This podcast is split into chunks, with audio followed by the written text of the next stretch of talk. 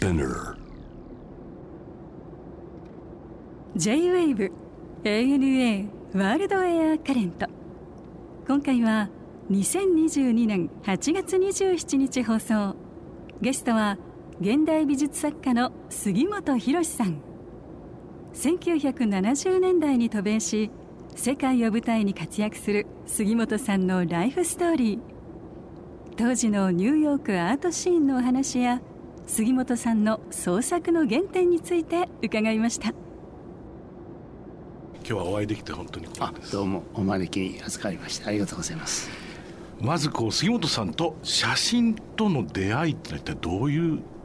まあ、出会いというか子供の頃からですね中学1年の時に父親の買ってきた高級カメラをですね、はい、えー、こう父親が操作できなくて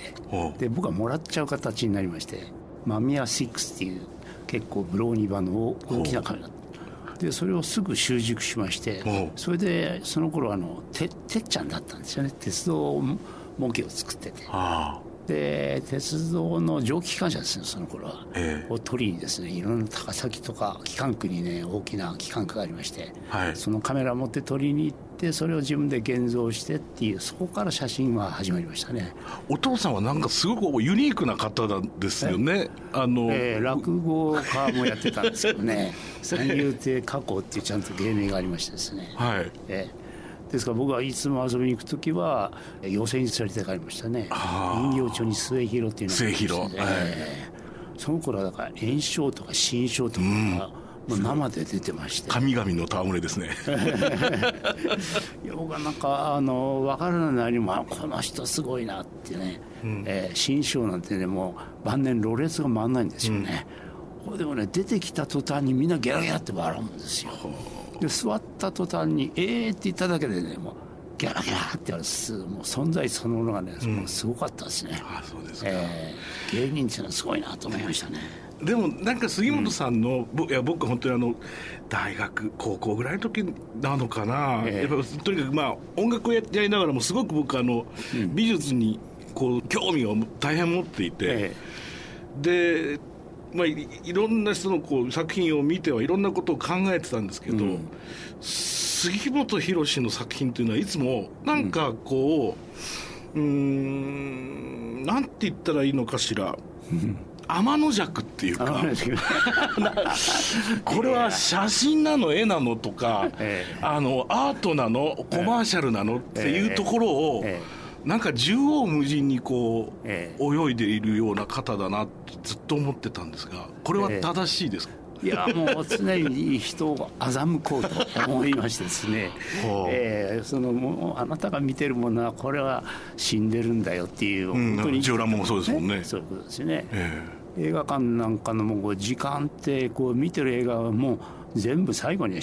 白い光もう消えてしまうんだっていう虚しいものだよとかですね、うん、そういうなんとか諸行無常感っていうんですかね。その日本的なその、えー、感性を、まあ、アートとして海外でニューヨークとかでそうですよね,、まあね、はい、出していこうっていうんで、うん、まあちょっとひねくれ者なんですね、まあ大体アーティストっていうのは人が悪い人がほとんどですよ、ね、そうですね、えーそれはもちろんいい人でアーティストっていうのは二流ですね大体。うん、っていうか、えー、まあ結局何かのメッセージをあるいは反骨精神みたいなもので持って作品に、で伝えていくってことですからね。そうですね、えー、でもそのこう反骨精神みたいなものだったりが、何かこうしなやかな 天の弱だ僕が言う言いたいところはそこなんですよね。なんかもっとガチンコの現代アートの人いるじゃないですか、うん、そうですね。ええそれはやっぱりあの粋じゃないくちゃいけないそうですよね。これ落語からこうそこそこなんですよ、ね、僕そこがね、ねだから、その杉本さんのその幼少時代のお父様の存在とか、うん、なんかその落語の経験とか、えー、あるいはそこで純粋な絵画じゃなくて写真を選ぶとか、うん。えーなんかその観点がものすごくやっぱり20世紀的だと思うし なんかそれが今につながるなんかこう、ね、だって今やだって僕は思うんですが、現代アートがやっぱりすごいポップになってるわけじゃないですかそのマーケットしかり。でまあ、そういうことも僕らが若い頃はなんかもうちょっとダダだったりああいうもののこう引きずったなんかこう、暗いイメージがあったじゃないですか。まあそれでねお金を儲けようなんていうアーティストはいなかったんです 大体ね。そうですよね、えー、ジャスパー・ジョーンズだってですね最初250ドルでしたからね。そうですよね。今いくらですかね、えー、あれね。いや25億円ぐらいでしょうね。だからその純粋なねもちろんあるんですけどそのなんかこう、えー、軽やかな雰囲気というんですか、うん。あの高くなればなるほどつまんなくなっていくっていう傾向に僕はあると思うんですけどね。ああ今、ええ、今日はね、まあ、もちろんあの杉本さんのこう人生もいろいろと伺いつつなんですが、うん、まあ、こう旅をキーワードにしていきたいんですね。うん、でまずそのこう海外の経験っていうのは大体どどういうスタートだったんですか？いや70年に、まあ、立教大学の経済学部を卒業しましてですね、はい、だから60年代の終わりで僕はやっぱりあの学生運動にかなりかかってましたね。まあ、ベヘーレンっていうのに入ってたんですけどね、はい。はい、えベトナムに平和をっていう。で経済学部ってってこれはマルクス経済学をやってますから優別士官とかですね、はい、まあ、ヘーゲルとかフォイエルバッハとかそういうのドイツ関連論みたいなのやってたんですよね。ですから、まあ、うちはまあ親父は落語家もやってたけど結構まあ中小企業を経営してましてですね、うん、まあ、長男だったんでこいつ見てたらちょっとこいつまずいかなと思われたらしいんですよね、うん、で母親も特に、えー、これはまあ中小企業なんかやらしてもしょうがないと、うん、であんたは好きなことやりなさいということで、はい、写真がうまいんだったら写真の勉強でもえー、したいなと言ったらちょうどちょうどっていうことですね。なるほど。でカリフォルニアロサンゼルスにあるアートセンターカレッジっていうところなんですけどね、うん、ここはあの商業写真では素晴らしい学校なんです、はい、あと車のデザインでは世界トップの学校なんですね。でそういうところにあのポートフォリオ作品を出したら、はい、あんたこれちゃんとしっかり技術があるじゃん。もう12年飛び級でいいです3年目からでいいです、その時はどんな作品出されたんですか？その時はねあの結構、えー、シューレアリズム風の合成写真みたいなのを作ったりとかですね。いやそれはそれで今でも持ってますけど、はい、別にあの技術的にはかなりあのもうあの蛇腹のついたあのビューカメラを使ってましたしで高校の時は写真部にいましたしなるほど。大学の時は広告研究会ってやばい会に入ってたんですよね、でこれもなかなか面白かったんですけどね。これ写真のつまりそのテテクノロジーっていうか、写真の技術ももちろんですけれどそのアートとしての写真、えまあその両両面あるじゃないですか、え写真というのは、まあ、商業的なものもあれば記録というところもあるだろうし、ね、報道みたいな写真家もいるでしょうし、そういったところでのどそのまずロスに行かれた時は何どうどういう写真家になろうと思われたんですか？写真家になるっていうことはまあ、当時ファッション写真とかね、うん、アベドンとかね、うん、ペンとかあの非常にもうこう光ってましたからね、はい、まあ、そういう広告写真しかないのかなと。僕報道写真はあまり興味なかったですから、はい、まあ、そういうファッション写真とか広告写真をやるのかなと思いながら行ったんだ、うん、でまあ2年間あまり真面目に、えー、勉強しなくてもうまかったんですよ。ですから、あの技術はもう完璧にできた、はい、それから、えー、74年にニューヨークに行ったんですよね、うん。でそこからまた人生が変わるんですね。ニューヨークでは何があったんですか？ニューヨークに行っていろいろあのファッション写真家のアシスタントなんかちょっと半年も経たないうちにあこれは違うと、えこの世界はもう嫌だという思ってたところで現代美術にあったんですよ。なるほど、うん。でジャットのねただ箱が壁に並んでるピそういうものとかね、うん、ダウンプレビンの蛍光灯が光ってるだけ、うん、えこんなのあり？と思ったんですよね、うん。でこれちょっと変な人たちだと、ちょっとあの斜めにこう、はい、えー、思考がこう自分と似てると思ったんですね。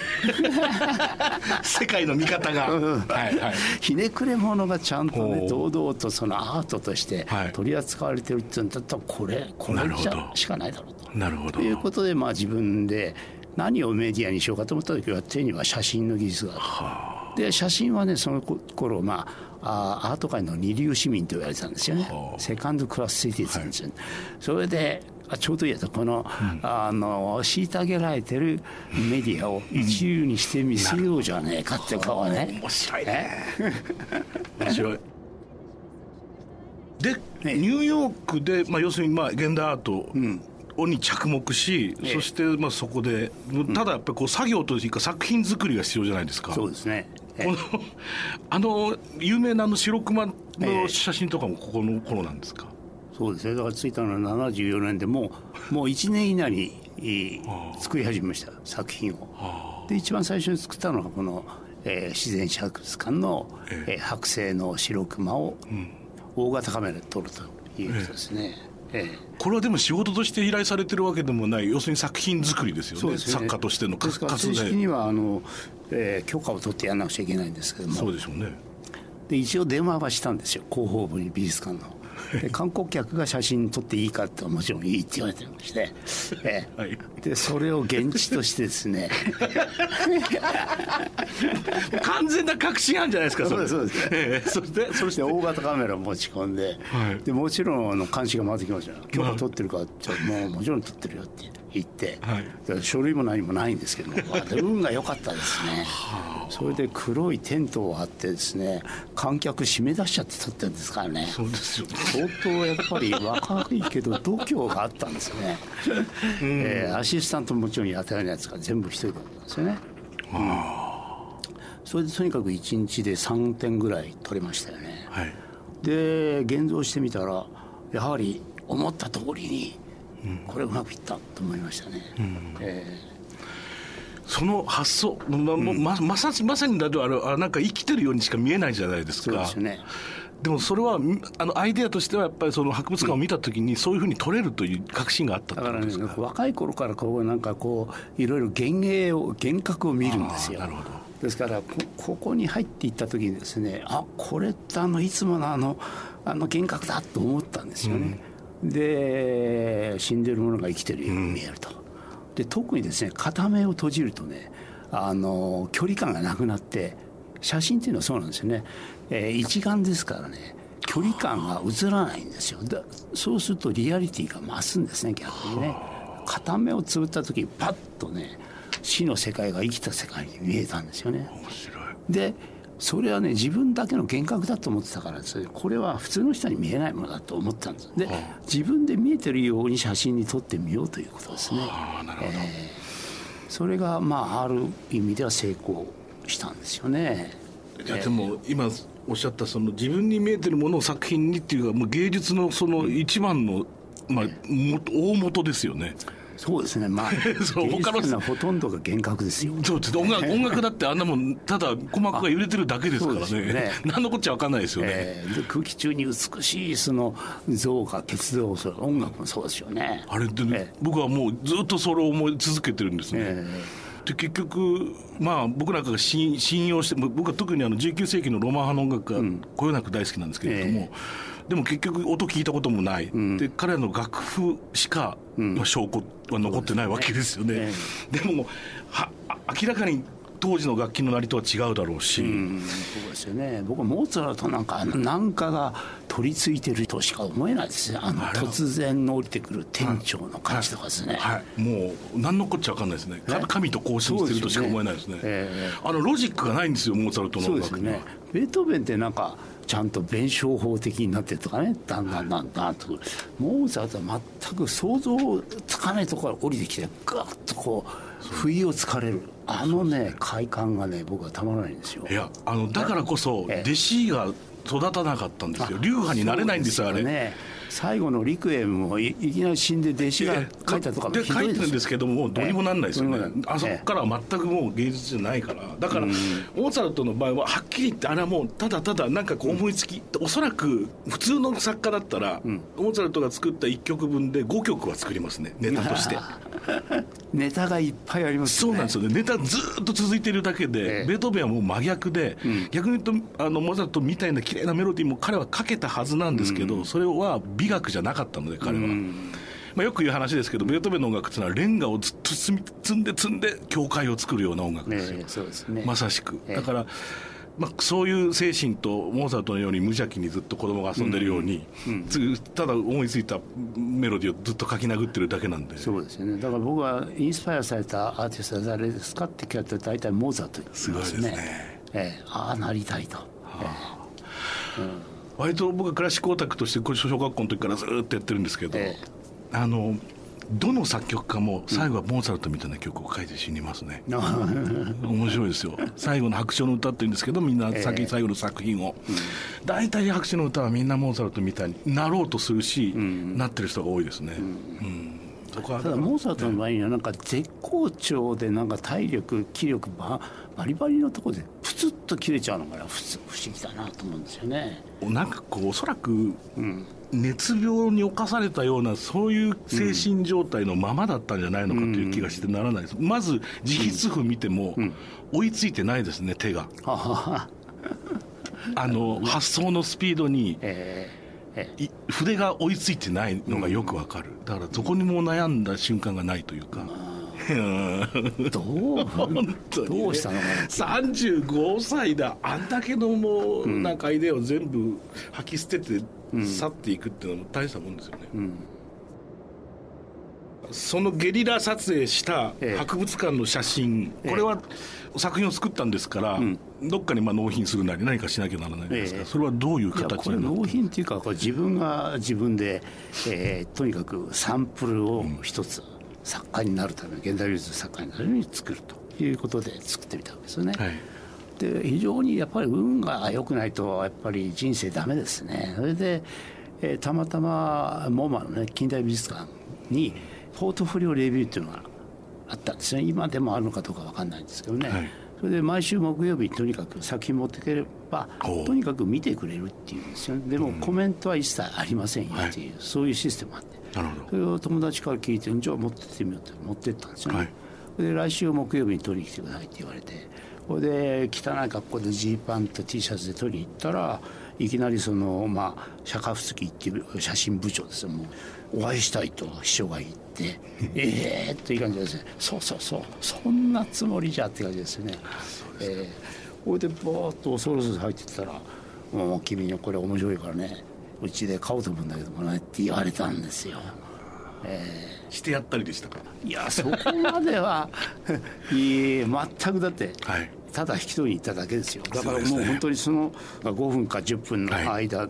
え一体これどういうことなんだぐるぐるぐる頭に回りましたね。当時はそのニューヨークっていうのは、まあ、アートシーン、うん、もちろんいろんな国からいろんな人が集まってたとは思うんですが、ええ、逆に言うと日本人もたくさんいらっしゃったんですか？その前衛的な方いっぱい、まあ、100人以上がいたと思います。そうですか。ネオダダグループってのあったんですけどね、うん、まあ、篠原牛尾とかがまあ中心になって、はいうん、まあ、荒川修作もいましたし、はい、河原温さんっていうのもなんか大先輩でいました、まあ、小野陽子さんもいましたよ。なるほど、えー、でまあ一部の日本人は毎日こう篠原牛のロフトに集まってね安酒を煽ってるんですよね。えー僕もそういうところにちょっと最初出入りして、うん、そしたらみんなまあ芸大卒とか、うん、あみんな芸術至上主義とかなんだとかって大論戦してですね。でそこに僕はまあ論客として若葉して入ってですね大体、まあ、1か月で芸大は卒業できましたね。なるほど。わかりますその感じは。小野陽子ってのはどういう方でしたか？小野陽子さんはもうその時ジョン・レノンと、はい、あのいろいろ沖縄を流してましたからね、ええ、あとまあ、ビートルズを壊した女として非常に、え、まあ憎まれてる方が多かったんじゃないですかね。うんうん、えーである日なんか友達からじゃ麻雀のメンツが足りないからっていうんでダコタに来てくれって言われてですねこの陽子さんのところに行きましたよ、はい、えその頃はですねあのジョン・レノンと1年間ぐらいあの不仲で別れてた時でああ別居してる時ありましたね。別居しててその頃だったんですね、うん、ああだから暇だったのかな。ねで入っていくとやっぱりあのローズマリーの赤ちゃんのあのねビルですからね、ゆっくりとエレベーターが上がっていってそれで中に入ると密教の祭壇がありましてですね、えー、それでドアを開けてくれると5個が差しているように見えるようになってるんですよ。この横が。いや非常に神神秘主義者でしたね。あそうですよね。ねそれで白い例のピアノがグランドピアノがはい、イマジンの、えー、そうそう。でクリストの作品が床にこうポッポッと置いてあって。でキッチンで麻雀始めたんですけどね。一人勝ちしちゃって250ドルの小切ってもらいましたね。つまりその小切手には小野洋子のサインが入ってるとですね。換金しなきゃよかった。換金しなかったの方が高くなってたかもしれないねまあ、最近ここ数年はですね、うん、まあ、コロナ禍においてですね、えー、まあまあ、どの業界もそうですが、まあ、杉本さんでしたらこう海外の展覧会なんかがどんどんどんどんやっぱりペンディングになっているという話ですが、えー、どうですか？こう逆にそういう時間っていうのはどういうことに費やされてらっしゃるんですか？ここも2年半、日本から出てないんです、ね、僕もですよ。そうですか、はい、えー、もうロンドンにも帰ってますいやこれは本当に初めてですね、はい、初めてです、ね、日本人になったって感じですね、えー、だって22歳で海外に出てからこんなに長く日本にいたことないですせいぜい23か月ですねいつもいたとしても、うんはい、えー、でこれは本当にいや今まではですね、うん。実は、まあ、ANA なんですよ私は、はい、であのダイヤモンド会員になっちゃいましてですね、うん、地球をあのコロナ前の、え18年ですか地球を2周半しましたよ、うん、えー、スターアライアンスってね、はい、えー、でこれでようやっとゆったりとできて物事をこう集中的に考えて本がだから2冊書けまして、はい、でこう動かなくたってズームで会議できるんじゃない？ですか、ね、もうこれで十分っていうものももうほとんどなんですよ。はい、ます。ですからまあこれの方がライフサイズとしては非常に良かったですね。そんな中ね、うん、あのこの姫路ですね、姫路市立美術館でのこのプロジェクトですが、えー、円行寺。そうです。それはもう古いお寺なんですよね、はい。え西の比叡山と言われてるぐらいで、うん、本当に比叡山そっくりなんですけども、はい。まあ、聖空上人という方がですね開山しました平安時代からのお寺で。うんはい、でそれは姫路市の奥の山の中にあるんですよね。はいで姫路といえば姫路城ですからね。ね、はい、だから市の市挙げてのその総動員で全部の資産を使おうということで、うん、えー、杉本に何、えー、かやってもらおうということで、はい、姫路城使い放題、うん、円行寺使い放題、うん、それと美術館も使い放題でやってください。ということなんですよ。で9月の17日からですね。そうですね。えこれ内容的にはどんなものに？これをですね、はい、本家取りという展覧会にしまして、うん、本家取りというのはあの和歌なんかでもう昔の人万葉集の歌から上の句だけを取って下の句を変えるとかね。うん、古いもののいいところを取って現代風にアレンジし直すという意味なんですよね。はいでそれをまあ和歌だけじゃなくて写真にもするわ、うんはい、書もすれば、ええ。ー、茶道具もあればですね、うん、いろんなまあ写真以外のことでいろいろなことを始めましてですね、はい、総合的にまあ本家取りという古のえー、美しいものをこう頼りにして今の現代美術を作るというこういうこれはですね日本のものだけじゃなくて世界中の、まあいろいろ影響を受けた作品から、はい今の作品を作るという意味でですね、うん、かなり大掛かりにもこれはもう本当に2年ぐらいかけて、はい、えー、作ってきたものが9月から始まります。でノークライマックスというこれも、まあ、言ってみればパフォーマンスですね。そうですね。えー、まあもともと杉本さんその人人形浄瑠璃文学といいますか、えー、文楽といいますか、それも持ってかけてらっしゃいますけれど、杉本文楽という名前になっちゃってますけどね、えー、おこがましいんですけど、まあそういうことも、まああの文楽の場合でもね、お能もまあやってるんですけども。あの能楽堂でですね僕あの電球で高校に照らされている能楽堂っていうのはですね、うん、違うんじゃないかなと、う。ん、その前近代でですねお能はどういうふうに回れてたのか。それ自然光しかないんですよ。